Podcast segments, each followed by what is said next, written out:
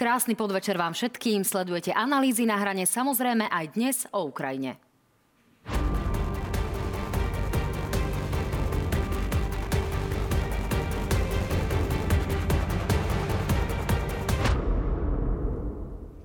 Na Slovensku operujú ruskí špióni a niektorí naši občania im v tom výdatne pomáhajú, potvrdila dnes polícia a ruských špiónov zároveň posielame domov.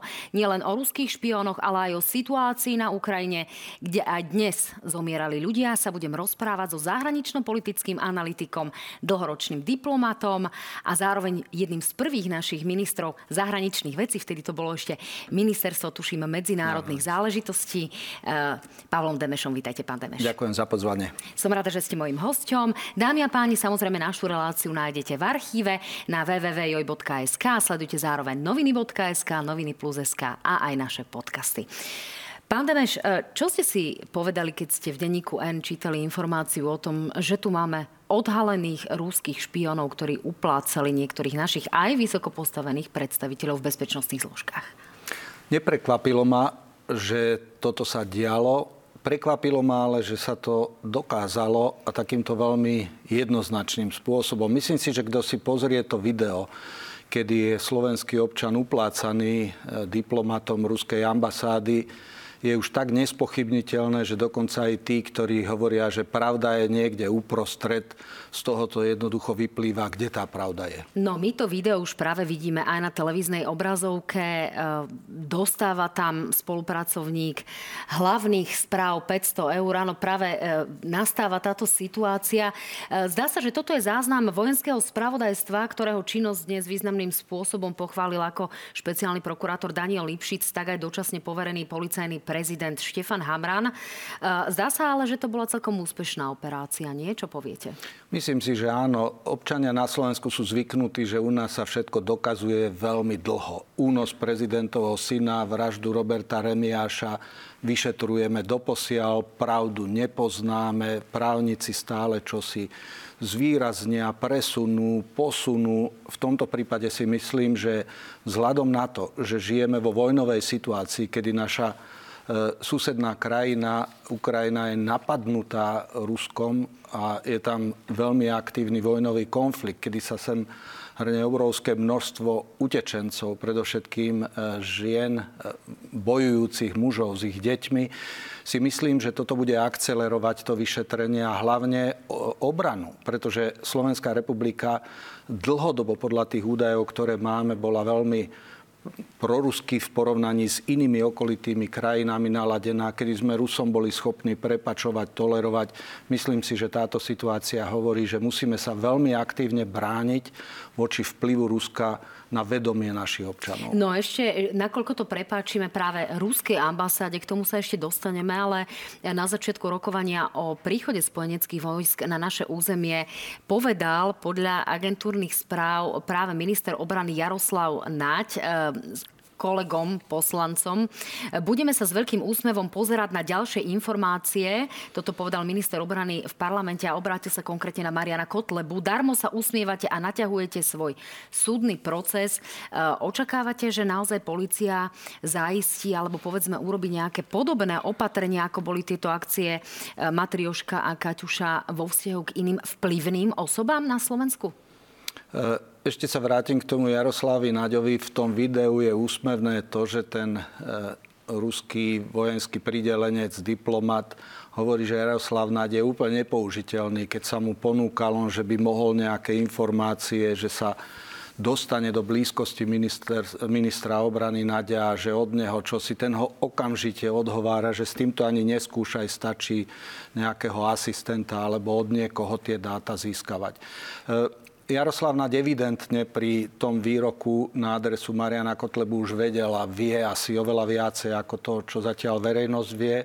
A som presvedčený, že tak, ako už boli za, stiahnuté z obehu, tak povediac, dezinformačné weby a budú pokračovať evidentne ďalšie, tak bude dochádzať aj k rozpletaniu toho ruského vplyvu cez tzv. vplyvové osoby, ktoré budú z rôznych sfér, z mediálnej, politickej a podobne. Čiže toto sa mi zdá, že je začiatok toho procesu. Jedna z tých zaistených osôb, a to je um, tá povedzme to spojenie s ľudovou stranou naše Slovensko. Jedna z týchto osôb bola práve poslaneckým asistentom poslanca Suju, ktorý v minulosti bol v LSNS už tam nie je momentálne, je v republike. Faktom je, že práve prostredníctvom tejto osoby prúdili aj nejaké e, finančné dary do strany. E, máte pocit, pán Demeš, alebo máte informácie o tom, že by boli vyslovene niektoré naše strany, ktoré sa profilujú výrazne prorusky, aj platení za, platené za rúskú propagandu? Čiže by tam doslova tiekli peniaze? Nemám o tom informácie. V zásade viem to, čo sa dostalo do médií, ale keď sa človek pozrie na dlho, jednak na nástup týchto strán na politickú scénu, na ich účinkovanie, na ich vysvetľovanie toho, že čo Rusko plánuje, čo Rusko robí, e, do akej miery Rusko je nám blízke a ospravedlňovanie ľubovoľných krokov, ktoré Rusko robilo. To je na jednej strane. Na druhej, e, keď si pozrieme voličskú základňu týchto e, strán, tak aj po agresii, otvorenej vojnovej agresii na Ukrajine stále ešte veľká časť týchto ľudí má sympatie voči Rusku. Čiže ten vplyv Ruska za ostatných, ostatné roky jednoducho sa zakorenil a prostredníctvom strán tohoto typu jednoducho sa realizuje. Takže ale priamo nejaké údaje nemám. Si myslím, toto je vecou polície a príslušných ministrov, aby toto verejnosti zdôvodnili. Pán plukovník Bučka, ktorý pôsobil v Liptovskom Mikuláši na Vojenskej akadémii a mal tam byť prorektorom, um, hovorí policajný prezident Hamran, že bol pod takýmto vplyvom a spolupracoval s rúskou stranou od roku 2013. Keď si predstavíme, koľko, uh, koľko vojakov alebo koľko príslušníkov bezpečnostných zložiek mu mohlo v úvodzovkách prejsť rukami, to je vlastne obrovský počet. E, očakávate, že to ovplyvnenie tých ľudí, ktorí momentálne aj pracujú v ozbrojených alebo v bezpečnostných zložkách, môžu byť aj pod takýmto výrazným vplyvom. Napokon v tejto relácii to presne pred týždňom potvrdil aj pán Macko, že, že tu máme problém s tým, že tu máme veľa takýchto proruských prívržencov. Je teda ten vplyv aj z vášho pohľadu výrazný? Áno, je výrazný a viaceré sociologické sondy, vrátanie prieskumov, ktoré urobila mimovládna organizácia Globsec, hovorí, že slovenská verejnosť sa vyznačuje dvoma odchýlkami od e, pri porovnávaní s okolitými krajinami, treba s Polskom, Maďarskom alebo Českou republikou. My sme oveľa náchylnejší, veľmi výrazne náchylnejší na príjmanie dezinformácií. To znamená, že kapacita analyzovať, čo je pravda, čo je nepravda, alebo čo je úplný blúd a zakorení sa to, stane sa to súčasťou nejakej kolektívnej viery. V tomto sme oveľa viac náchylní na šírenie dezinformácií. Za druhé, oveľa viac ako tieto okolité susedné krajiny z Vyšegrádskej štvorky, e, máme sympatie voči Rusku. To je dané aj kultúrne, psychologicky. Len dôležitá vec je, že za posledné tri týždne odkedy sa ten konflikt prevalil, sa veľmi výrazne posúva verejná mienka. 61% ľudí si dnes myslí, že byť členom NATO je pre Slovensko dobrá vec a obviňovanie Spojených štátov, čo, čo bola absurdnosť e, na začiatku, 45% si myslelo, že to je vojna Ruska s Amerikou a nie Ukrajina, je len ako keby súčasť nejakých kulís. Dnes ľudia jednoducho vidia, že čoho je Rusko pod vedením Vladimíra Putina schopné čo robiť.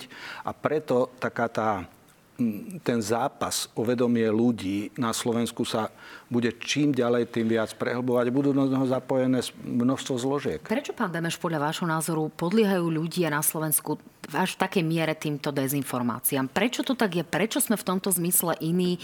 Máme tu slobodné médiá, máme priestor slobodne sa vyjadrovať. E, prečo to tak vlastne je? Tých 40 rokov socializmu zanechalo nejakým spôsobom svoju stopu, alebo ako si to máme vysvetliť? Viete, toto je zložitá otázka, lebo to je, keby ste sa ma spýtali, že prečo spomedzi vyšegrádskych krajín Polsko a Slovensko majú taký veľký príklad náboženstvu a Česká republika je spolu s Belgickom asi najateistickejšia krajina. Či, a pritom s Čechmi sme žili v jednej republike spolu.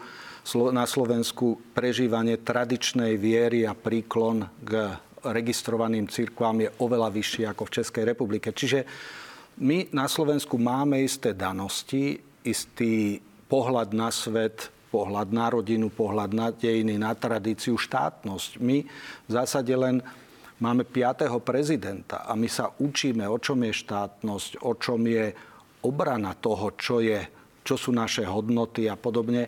Takže v tomto nie je jednoznačné vysvetlenie. Okolo tohoto človek môže špekulovať, či je psychológ, sociológ alebo pedagóg, ale jedna vec je jasná. Vzdelávací systém budeme musieť sa oveľa viacej venovať tomu, ako si vysvetľujeme dejiny, ako vysvetľujeme súčasnosť, občianská výuka, dejiny.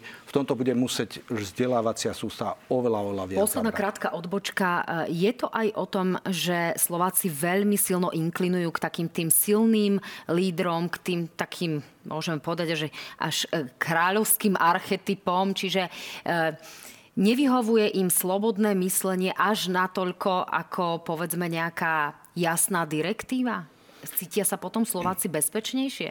Viete, máme ženu prezidentku, to je kontradikcia k tomu, čo hovoríte. Slováci si zvolili v istom čase za hlavu štátu a vrchnú veliteľku ozbrojených síl e, Zuzanu Čaputovú. Znamená, že na jednej strane môžeme hovoriť o tom, že sme mali premiérov Mečiara, Fica, Zurindu, e, ale Eduard Heger, keď sa na ňo dnes pozriete, no Eduard Heger je jemný typ premiéra, európsky typ politika. Ale to... on iba nahradil Igora Matoviča. No, ale Igor Matovič... Čiže eh, neviedol tú stranu. I- Igor Matovič zase takisto, ten do istej miery sa stal premiérom takmer náhodou, lebo pár mesiacov pred voľbami nikto netušil, že tento človek bude viesť vládu Slovenskej republiky. Ja len trochu spochybňujem takúto predstavu, že my potrebujeme, že Slováci sme ako v tomto prípade Rusi, že potrebujeme mať tvrdú ruku. Nemyslím si, že toto je v hre. Ono to má viacero faktorov, aj dejinných, aj psychologických, ale ja si myslím, že teraz Slovensko prechádza na Prahu svojej tretej dekády. V januári budeme mať len 30 rokov a si myslím, že taká tá súnáležitosť so Západom alebo západnými hodnotami sa rodí v oveľa intenzívnejšej miere pod tlakom tohoto konfliktu, do ktorého sme sa dostali a som presvedčený, že jednoducho Slováci teraz v oveľa väčšej miere chápu význam toho, že patríme do toho civilizovaného demokratického spoločenstva. Tak sme si to vysvetlili, to bola taká zaujímavá odbočka, ktorú som si teda nechcela nechať uísť, keď ste s tým už začali. Poďme sa ale vrátiť k tej rúskej ambasáde. E, predsa len počúvali sme polemiky, či vyhostiť, nevyhostiť našich diplomatov po vzore niektorých európskych krajín. Na druhej strane je dobré, možno keď e, máme pod oknami niekoho, koho vieme možno ukontrolovať. S ktorým z týchto názorov sa možno stotožňujete viac? E, naozaj nejakým spôsobom odstrániť z našej diplomácie to ruské veľvyslanectvo, ak to takto preženiem, alebo predsa len si tie styky zachovať a, a vedieť e, sa potom povedzme aj rýchlo kontaktovať, keď je to potrebné. E, spomeniem taký obraz. Tesne pred inváziou Ruskou na Ukrajinu E, ruský veľvyslanec Bratčikov šiel do televízie a vysvetloval, že on si nemyslí, že, alebo vylúčuje, že by e, že by Ruská federácia napadla Ukrajinu, Slovanstvo a neviem všetky tieto... My ho práve aj no, vidíme. To, to, Vtedy pri odchode presne, z ministerstva hovoril, že počúvate Vladimíra Putina a jeho tak, prejavy. Nech sa páči, dokončite. Toto bol jeden z najtrapnejších momentov, aký som ja v diplomácii na Slovensku videl, čo sa týka výkonu veľvyslanca, ktorý bol e, pod takým stresom, že on jednoducho nevládal odpovedať médiám pretože to, čo tvrdil, zistil, že to bolo jednoducho klamstvo. A on nevládal povedať, že to je vojna, čo sa udialo. A odkazoval novinárov na to, že nech čítajú prejav Vladimíra Putina. Čiže podľa mňa on sa dostal do podobnej situácie, ako bol bieloruský veľvyslanec, keď Alexander Lukašenko rozháňal tam e, protestujúcich a si pamätáte, že vtedy bieloruský veľvyslanec na protest proti barbarskému správaniu silových zložiek v Bielorusku podal rezignáciu. Ja by som očakával, že ruský veľvyslanec potom, čo tvrdil slovenským občanom cez médiá, keď uvidel, čo jeho prezident, ktorý ho sem vyslal, urobil a čo sa deje na Ukrajine, mal rezignovať. On tu zostáva a nie je teraz spôsobili predstúpiť pred slovenskú verejnosť a povedať, čo sa to tam vlastne no, deje. Pán Bračiko práve v tejto súvislosti, ja teraz akurát hľadám ten výrok, e, reagoval biblickým výrokom na celú túto situáciu, čiže v žiadnom prípade nešlo o nejaké ospravedlnenie alebo nejakým uh, spôsobom o nejaké uvedomenie, ale naozaj sa mi zdá zaujímavé uh, a nikdy som nepočula výrok, že, že to bolo trápne, hej, z, z úst diplomata, ako ste vy, čiže naozaj to asi bolo niečo úplne nevýdané, tá reakcia ano, pána Bráčika. On, on kráčal uličkou hamby. On nevládal sa, nevládal sa s očami ani s tými novinármi spojiť, len si mrmlal volačo pod nosom a opakoval, že nech čítajú prejav Vladimíra Putina. Čo budem čítať, keď vidím, že tanky niekde vpálili? To je tak, keď u nás v 68. došli tanky ochraňovať nás pred samými sebou, tak e, čo na tom potrebujete vysvetľovať. Toto bola a je e, krvavá agresia a ruský veľvyslanec podľa mňa sa musí cítiť mimoriadne trapne a ja si celý deň od rána do večera jednoducho zavretý a nechce nikoho vidieť. Ja nevidím do jeho psychológie, ale to, čo sa udialo na ministerstve, keď si obdržal ten kritický list od vedenia nášho ministerstva a kráčal touto uličkou. To bolo jedno z veľmi potupných, e, potupných i pochod smerom k svojmu autu na Hlbokej. E, vy ste spomínali Igora Leščeniu. To bol diplomat, ktorý naozaj nebývalým spôsobom sa e, zastal protestujúcich občanov v Bielorusku po nezvolení Svietlany Cichanovskej. Mm-hmm. A vieme, že tam teraz vyťazil Aleksandr Lukašenko. Pán Leščenia ale čelil naozaj perzekúciám v momente, ako náhle sa vrátil do Bieloruska. Čo by podľa vášho názoru čakalo Igora Bratčíkova?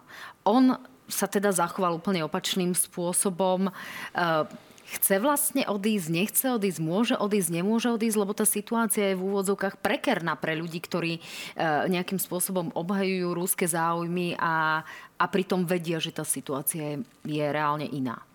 Viete, zažívame úplne bezprecedentné časy a diplomati sú exponovaní takým situáciám, ktoré majú obrovskú morálnu dilemu, ako sa zachováte. E, veľvyslanec Leščenia potom, ako sa vrátil do Bieloruska, nebol nejak silno perzekovaný, skončil v diplomatických službách, ale nebol do väzenia, nebol nedostal sa do žalára. Áno, ale pokiaľ viem, bolo tam vyšetrovanie, boli tam nepríjemné situácie. Áno, ale, ale skrátka, ako nebolo to život ohrozujúce. E, no, v prípade Ruska, čo sa udialo teraz, je kritická situácia v tom, že Ruská duma prijala opatrenie, že kdokoľvek, kto nazve vojnu na Ukrajine e, vojnou, tak sa dostane do väzenia. Pretože e, Vladimír Putin rozhodol, že toto je špeciálna operácia a takto vojnu na Ukrajine nazýva nielen on a celý jeho kabinet, ale dokonca aj pravoslávna církev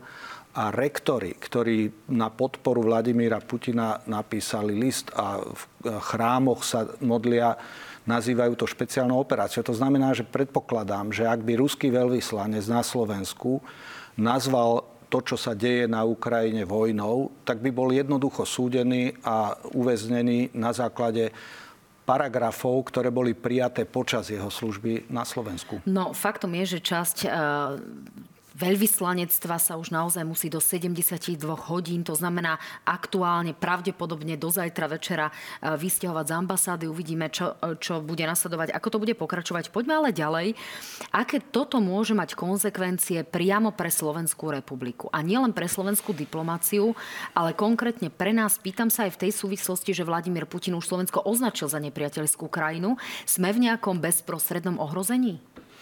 No, Vladim, potom ako boli uvalené sankcie na Ruskú federáciu, ktoré uvalilo množstvo krajín. To nie sú len krajiny západu, ale e, to hlasovanie vo valnom zhromaždení OSN, kde 141 krajín odsúdilo ruskú agresiu a žiadajú ukončenie vojnového konfliktu.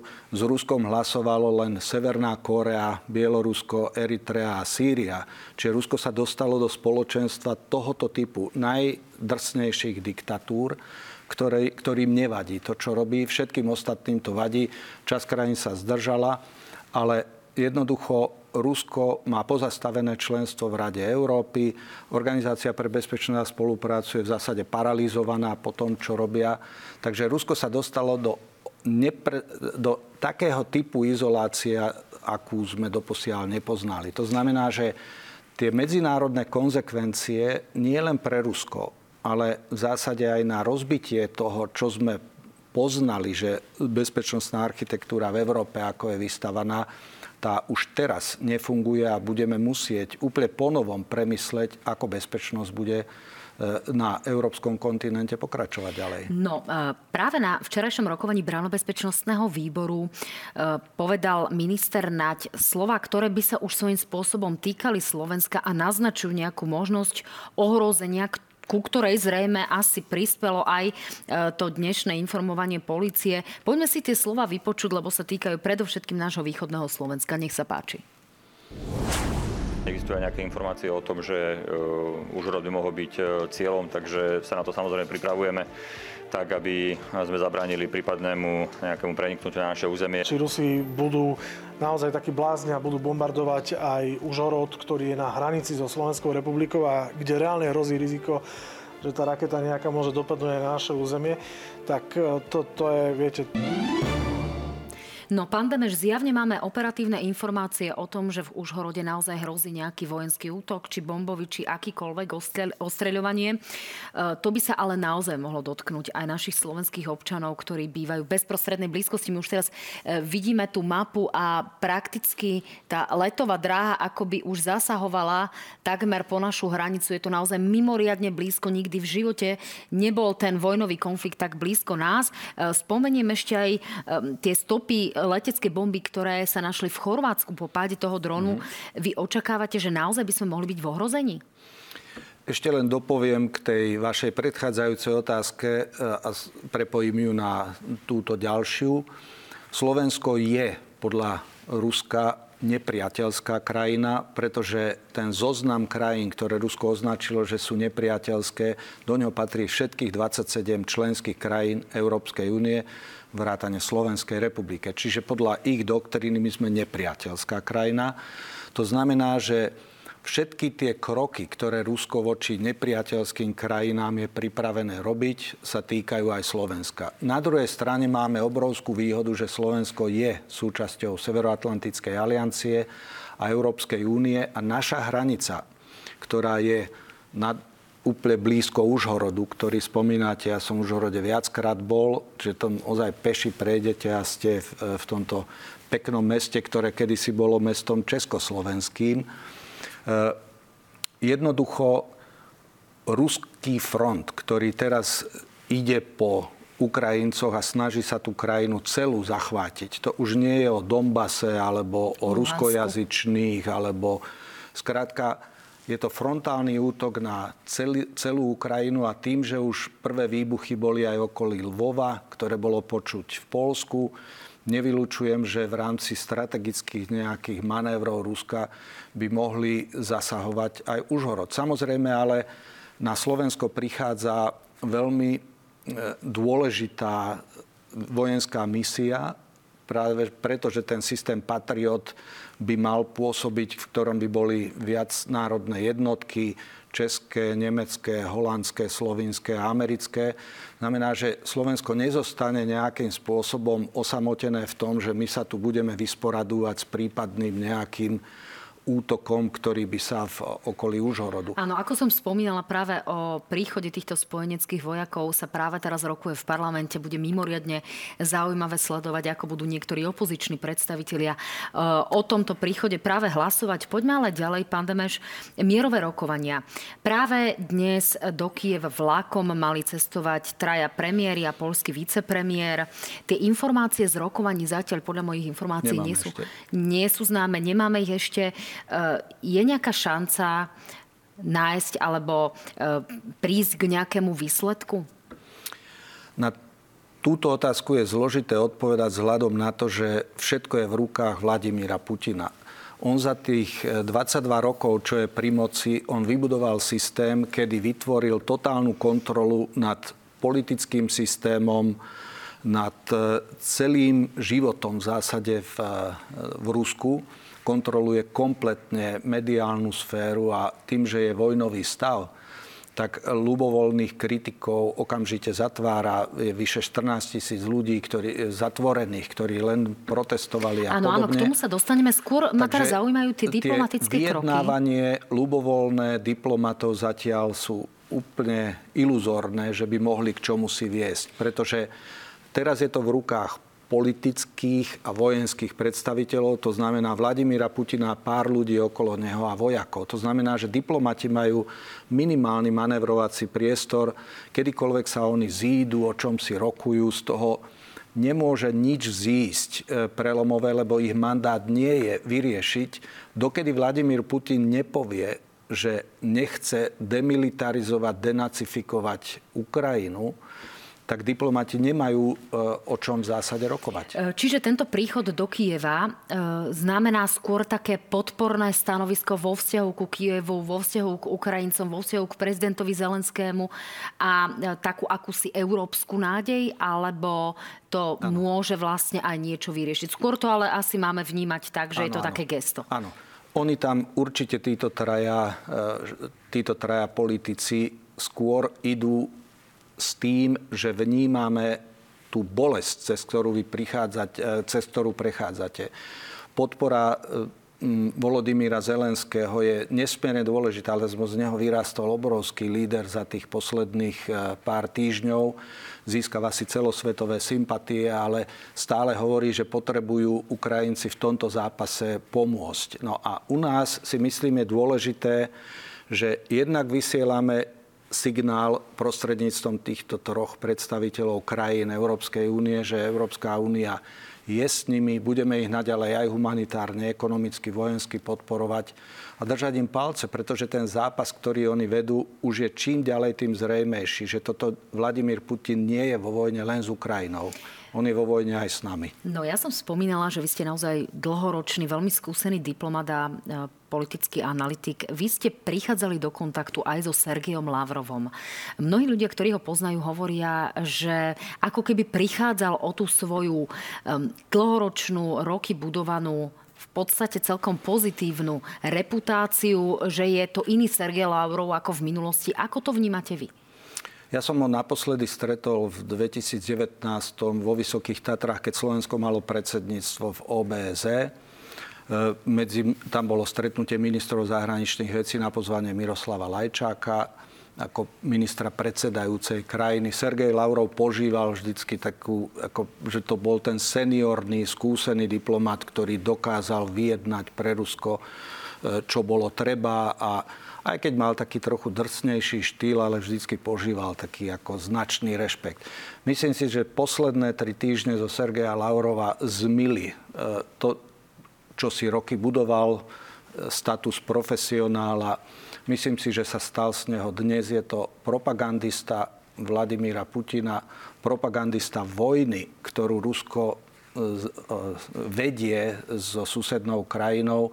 A si myslím, že Sergej Lavrov aj po tej tlačovej konferencii, ktorú mal v Antálii vo štvrtok, myslím, s ukrajinským ministrom Dmitrom Kulebom, jednoducho ukázal, že on už v zásade nič nie spôsobili vyjednávať. No, on na pripomeniem len našim divákom, áno, že tam boli použité všetky tie známe rúské narratívy o denacifikácii Ukrajiny, o tom, že ano. ostreľovanie Mariupolskej pôrodnice bolo vlastne len ostreľovaním vojenského objektu, ale počuli sme naozaj, že tá známa matka na, na tých nosidlách, ktorú niesli vojaci, napokon, e, napokon podľahla aj tým zraneniam, čiže zjavne nešlo len o ano. vojenský objekt. E, čiže dá sa v tomto momente od Sergeja Lavrova očakávať nejaký ústup e, z týchto pozícií, ústup v tom, že dohodníme sa na nejakom miery, snažme sa o nejakú, o nejakú lepšiu situáciu, celkové zlepšenie situácie. Dá sa očakávať, že naozaj bude už to mierové rokovanie e, v súvislosti, v súvislosti s mierom na Ukrajine e, aktuálne k takým tým, že májovým mierovým časom, ako sa o tom hovorí, alebo to nepredpokladáte? Nepredpokladám to. Sergej Lavrov nerozhoduje o tom, čo sa udeje. Sergej Lavrov nemá manevrovací priestor, aby počas rokovaní čo si vyjednal, alebo našiel nejaké okno, cez ktoré vojde a čo si vysvetlí, zmodifikuje. Všetko je e, na Vladimírovi Putinovi a na jeho dlhom stole v Kremli. A myslím si, že tí jeho partnery, tie obrázky sú už predmetom vtipov, že nie len so svojimi, e, nie len so zahraničnými partnermi, ktorí ho navštívili, či to bol už francúzsky prezident alebo e, nemecký kancelár, Čiže sedia 6 metrov od neho, ale aj celý ten jeho úzky tým sedáva od neho ďaleko. Myslím, že ten stôl sa bude obrazne povedané predlžovať a on bude tých svojich ľudí tlačiť do riešení, ktoré on bude považovať, že sú dôležité. Ale Sergej Lavrov v tomto si myslíme len do počtu a dnes je to propagandista nie minister zahraničných vecí. Rozumiem, ja som to tak zoširoka uviedla práve preto, lebo tie informácie práve z ukrajinskej strany dnes hovoria o tom, že sa očakávajú nejaké mierové záblesky už v máji. Bude sa toto môcť vôbec e, približovať nejaké realite, alebo očakávate, že to skôr bude, tak ako to hovoria rôzni vojenskí analytici, dlhá gerilová vojna, ktorá tu bude ešte roky? Viete, ja by som si to mimoriadne prial a všetci by sme si to prijali, aby maj, kedy bude Deň Európy, kedy budeme oslavovať koniec, výročie konca druhej svetovej vojny, si myslím, že mm, bolo by ideálne, keby sme po Veľkej noci s blížiacim sa májom a s týmito udalosťami, ktoré, e, e, ktoré majú čosi s vojnou dočinenia, s mierom, aby sme sa dožili tohoto. Ale myslím si, že je oveľa mm, realistickejšie, aby som povedal psychologicky pre nás bezpečnejšie, aby sme sa neupínali na nejaké želané a túžené. Musíme mať stále na pamäti, že máme dočinenia s diktátorským prezidentom, od ktorého záleží, ako sa on rozhodne. A je možná aj tá alternatíva, ktorú ste spomenuli, že toto bude oveľa vleklejší vojnový konflikt, aký aj on očakával, pretože on mal pocit, že to bude taká rýchla vojna, kedy ako to celé tam vyrieši, zmení vládu, to je to jeho denacifikovanie, dosadí proruskú vládu. Niečo podobné ako v 68., keď zajali Alexandra Dubčeka a naše vedenie, zobrali ich do Moskvy, nechali ich to podpísať a normalizovali. Jednoducho je horúci vojnový konflikt a nevieme teraz, povedať, že či do mája sa to skončí alebo nie? Rozdiel medzi e, československými občanmi v tom čase a Ukrajincami v tomto momente je asi v tom, že za tých 8 rokov trvajúcej vojny si tí Ukrajinci v sebe vybudovali aj akúsi e, istú mieru nenávistí vo vzťahu k Ruskej federácii. Bola by tá situácia aj v prípade, že by Vladimír Putin obsadil Ukrajinu udržateľná? Nebol by ten odpor taký obrovský, že naozaj by došlo k niečomu ako druhá oranžová revolúcia? No, tá, tá vojna, ktorá začala anexiou Krymu a, a Donbasu, samozrejme pre Ukrajincov, oni sú v tej vojne už 8 e, rokov a to, teraz sa to dostalo do horúcej vojny v rámci celého teritoria. Toto bude na veľmi dlhú dobu liečenie tohoto problému, pretože Vladimír Putin ich nielen ponížil tým, že povedal, že Ukrajinci nie sú národ, teda nezaslúžia si štát, ale aj krvavými prostriedkami a ničením nepredstaviteľným v tomto storočí sa snaží dosahovať svoj cieľ.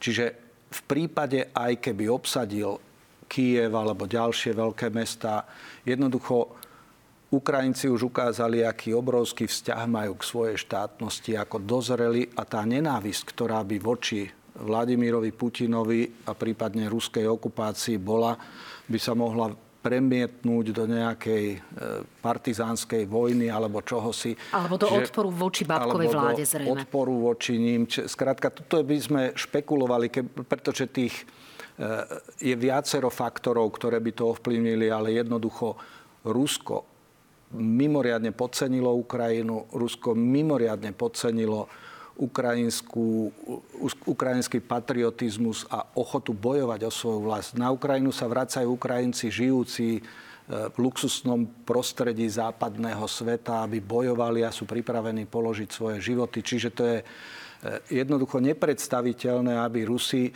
nejakými rýchlymi skratkami dosiahli to, že okupujú a pacifikujú tú krajinu takým spôsobom, že by Ukrajinci si povedali, dobre, tak my sme malorusi, teda sme Rusi a budeme počúvať to, čo nám Vladimír Putin alebo ktokoľvek z Kremla bude hovoriť. No, tá situácia sa môže ale rôznymi faktormi ešte dramatickým spôsobom zmeniť. E, ja sa teda vrátim na chvíľku k tomu veľkému stolu, o ktorom ste hovorili. Objavili sa informácie, ktoré najprv teda spomínali, že Vladimír Putin má veľkú obavu z covidu. Dnes sa tie informácie menia a hovoria o tom, že Vladimír Putin má veľkú um, obavu z pokusu o atentát.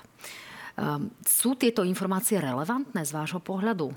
Je to naozaj o tom, že by povedzme, či už spojenci alebo ktokoľvek, mal snahu zlikvidovať niekoho, ako je Vladimír Putin, tak ako tu boli snahy a napokon aj úspešné zlikvidovať Sadama Husajna, zlikvidovať Usamu Bin Ladina a podobných? Nemyslím, nemyslím si, že zo strany západu vôbec ktokoľvek uvažuje týmto smerom, že by šiel a likvidoval Vladimíra Putina toto niekto môže nejaké filmové scenáre prehrávať alebo uvažovať o nich. Jednoducho z Vladimíra Putina, ktorý tvrdil, že ide denacifikovať Ukrajinu, on sa spodobnil dosť Adolfom Hitlerom, čiže veľakrát dnes Ukrajinci malujú Vladimíra Putina s akoby pozmenenou tvárou, pretože to, čo robí na ich území, vraždí, ničí, ničí civilnú infraštruktúru, jednoducho Vladimír Putin narazil na Ukrajine na čosi, čo si myslím, e, že s tým nerátal. A to, čo 22 rokov budoval nejaký mýtus toho, čo je Rusko, že Rusko je čosi viac a Rusko má právo E, dať dokopy to, čo sa roz, rozpustilo sovietský zväz. Rusko má právo vyzvať Západ na nejaký hodnotový stred a podobne. Zkrátka, bohužiaľ, žijeme s človekom, ktorý stratil úsudok a žije vo svojich predstavách, na ktoré doplácajú nielen Ukrajinci, ale tie sankcie, utečenci. My sme všetci vtiahnutí v čase, kedy by sme mali riešiť COVID, E, infláciu, energetickú krízu a množstvo iných kríz, musíme sa zaoberať dopadmi predstav e, Vladimíra Putina. Bohužiaľ. Aké by mohlo byť Rusko po prípadnej smrti Vladimíra Putina? Skôr takéto perestrojkové, gorbačovské, alebo by ste očakávali, že sa moci chopí tá generalita, ktorá súčasne e, rozhoduje a bude toto ešte tvrdšie Rusko a uzavretá krajina? To si netrúfnem predpokladať, pretože sankcie, ktoré boli uvalené na Rusko, sú tak obrovské, uvidíme, do akej miery tá dynamika v samotnom Rusku sa začne meniť. Potom, keď zistia, že aké budú mať dopady sankcie na ich ekonomiku, sociálny život, vylúčenie v zásade z civilizovaného sveta. Oni si nemôžu ísť zaspievať na Eurovíziu, nemôžu si hokej zahradiť. Skrátka, Rusko sa dostáva do takej izolácie, aké ono nebolo.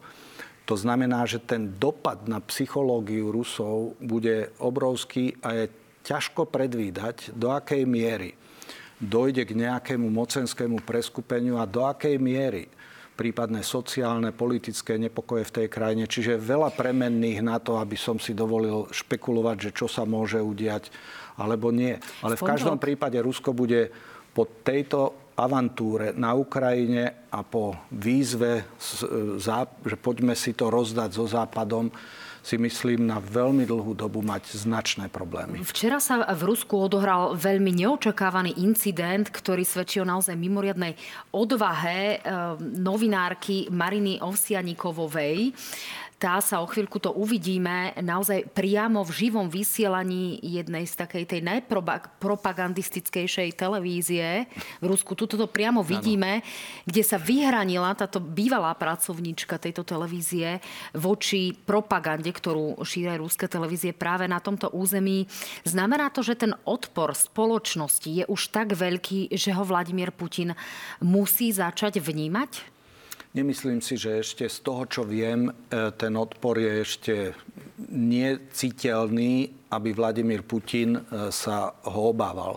Zatiaľ tú situáciu má pod kontrolou, tie silové zložky jednoducho udusia ľubovoľný protest, keď pár tisíc ľudí vyjde na námestie, tak ich e, pacifikujú, závoru Vladimír Putin, tie médiá, všetky, aj také náznakovo slobodné, tak sa boli vypnuté alebo sú pod kontrolou. Skrátka, on sa rozhodol z toho robiť, urobiť policajný systém v čase vojny a ten pro, v, málo si uvedomujeme, že z Ruska odišli státisíce ľudí, ktorí sa boja, že čo sa u nich bude diať a jednoducho aj oni odchádzajú e, z jeho krajiny, ale zatiaľ si myslím je v tom vojnovom ťažení a nepripúšťa si, že by mohol prehrať na Ukrajine, pre ktorú sa rozhodol, že ju jednoducho dobie. Čiže napriek tomu, že e, ruské policajné zložky napríklad kontrolujú dokonca náhodným okoloidúcim mobily, mm-hmm. ešte tá sila nie je taká, že by mohlo nastať to, čo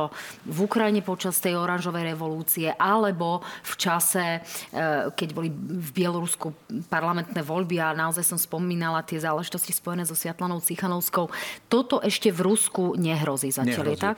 Myslím si, že Rusko a Bielorusko sú dve podobné krajiny teraz, v ktorých v jednej Aleksandr Lukašenko a v druhej Vladimír Putin kompletne v rámci tej vertikály moci, že oni sú na vrchole a kompletne to kontrolujú. Si myslím, že títo dvaja e, si môžu podať ruku, že sa im podarilo vytvoriť systém, kedy svojich občanov totálne kontrolujú a predurčujú bohužiaľ veľmi komplikovanú budúcnosť obidvom týmto štátom. No a úplne na záver poďme ešte k tým ekonomickým sankciám. Pán Demeš, vieme, že v zásade ekonomické sankcie v tých je naozaj Európa pomerne jednotná, zároveň aj so Spojenými štátmi. Čo ale Európu výrazným spôsobom rozdeľujú sú práve e, sankcie smerujúce k odstrihnutiu sa uh-huh. od e, ruských energetických zdrojov. Je toto naša výrazná slabina? Všetky krajiny, ktoré sú závislé a Slovenská republika patrí medzi tie najzávislejšie od ruských energetických zdrojov, či už ropa, plyn, jadrové palivo, e, tak sme zraniteľní pochopiteľne. E, Nemecko, ktoré si dlhodobo budovalo svoju, svoj vzťah k Rusku aj vďaka tomu, že tie energetické súroviny boli pre nich tak dôležité. Tu musíme veľmi starostlivo zvažovať, ako sa k tomu postavíme, ale tu sa nemôžeme, tu nemôžeme premýšľať krajina za krajinou. V tomto prípade musíme vystupovať ako Európska únia a tie riešenia, ako nahradiť prípadne ruskú energiu, e, tak tie musíme príjmať v rámci celoeurópskeho. Ale naši odborníci na energetiku hovoria, že Slovensko už dnes vzhľadom na to, že má prepojenie aj zo severu, z juhu, zo západu, že jednoducho v prípade, že by došlo k ďalší, ďalšej eskalácii a k otrasom e, v prísune týchto energetických súrovín, tak by sme museli hľadať spolu s ostatnými európskymi partnermi riešenia. A tak ako že sme členmi NATO, toto hovorí o tom, že nebudeme sami v prípade nejakých atakov, tak energetika je zase je dôležité, že sme súčasťou Európskej únie a tie krajiny si navzájom budú pomáhať. Tu ale časť opozície hovorí, neohrozujme našich občanov, aby im nebola zima, aby nejakým spôsobom nemali drahšiu energiu. Je toto z vášho pohľadu férové takýmto spôsobom atakovať mysle a, a emócie slovenských občanov? Nie je toto taká hodnotová záležitosť, kde sa rozhodujeme o tom, že či, či budeme financovať e, ruskú inváziu na ukrajinské územie aj za cenu možno toho, že nebudeme mať vyhrievané bazény, alebo jednoducho e, je to tak, že musíme to zvážovať a je to veľmi relevantný argument a naozaj tie ceny u nás e, treba prísnym okom sledovať a počúvať v tomto zmysle aj týchto kritikov? Viete, títo politici, medzi nimi Robert Fico, ktorý je e, kapitán týchto politikov, ktorí takto hovoria, z nech sú z e, stranických zoskupení, hovoria o tom, že oni sú za to, aby sa vyjednávalo o miery. No, ja nech sa páči, chodte a vyjednávajte o miery. Však o miery sa snaží vyjednávať každý.